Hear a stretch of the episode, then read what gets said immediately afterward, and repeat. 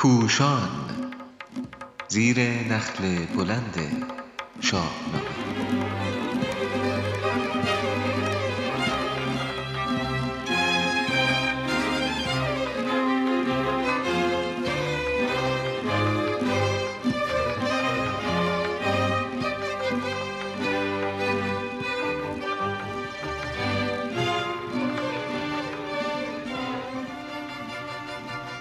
دلتنگی رستم.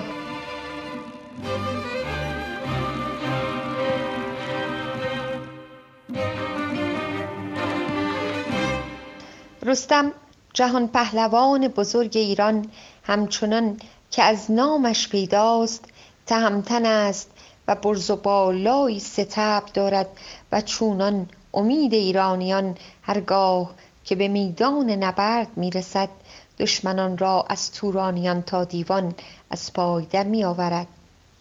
ما با این چهره از رستم بسیار آشناییم، ولی کمتر کسی از مهربانی او، قلب بزرگ و روح هنردوستش نوشته است. البته شاهنامه پژوهان خوب ما اشاره کردند که سیاوش دست پرورده رستم دستان با آن روح لطیفش که مظهر عشق و پاکی است در واقع بیانگر سیمای دیگر رستم است. در شاهنامه دانای طوس در خان چهارم از 7 خان رستم فردوسی بزرگ این روحیه را نشان می دهد و از زبان رستم به خواننده می گوید که پشت این چهره جنگجو چه انسان صلح دوست و آرامشخواهی پنهان است. رستم تنبوری یافته است و به گمان اینکه در دامن طبیعت تنهاست تنبور می نوازد و حدیث دلتنگی خود را به آواز می خواند. این قطعه کوتاه که 5 بیت بیشتر نیست خود به تنهایی یک شاهنامه و یک شاهکار است که نشان می دهد رزمجوی نامآور ایران زمین گرچه هرگز به زبان نمی آورد ولی از جنگ غمگین است و صلح را می ستاید و از این که همه عمر را باید از شعر و هنر و می و گل دست بکشد و به ناگزیر بوستان و گلزار را رها کند و به میدان کارزار برود ناخرسند است. آواز رستم از پس قرنها به گوش ما میرسد که نابود باد جنگ و فرخنده باد روزگاری که دیگر نیازی نباشد انسانها به زبان خون با هم گفتگو کنند. من لیلا محمودی از شاهنامه خوانان همراه پوشان هستم و از هنرمند گرامی جناب پترام درخواست کردم برای این قطعه آهنگی بسازند و بنوازند و بخوانند. در بخش‌هایی هم با آوای گرم این هنرمند گرامی همخوانی کردم. گوش جان می سپاریم به دلتنگی رستم.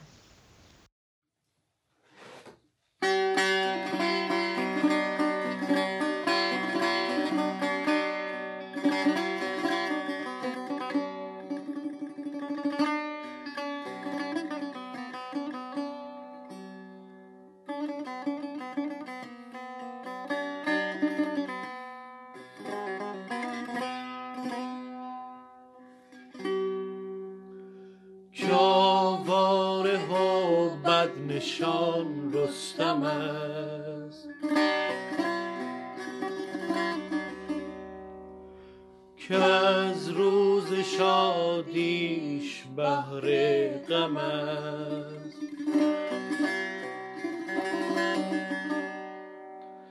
همه جای جنگ است میدان او،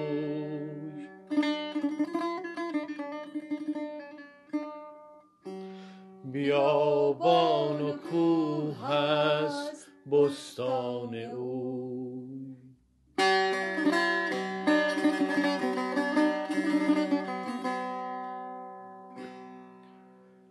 همه جنگ با شیر و نر اژدها،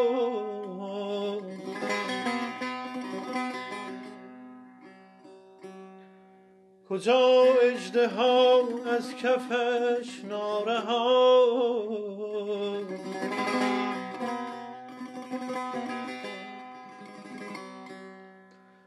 می و جام و بوی و گل و میگسار،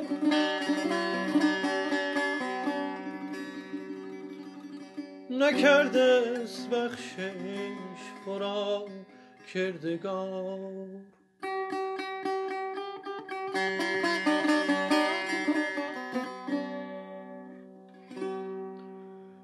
همیشه به جنگ نهنگ اندر است،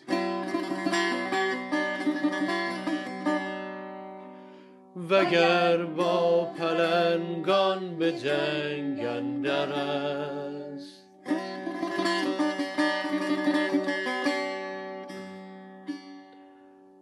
وگر با پلنگان به جنگ اندر است.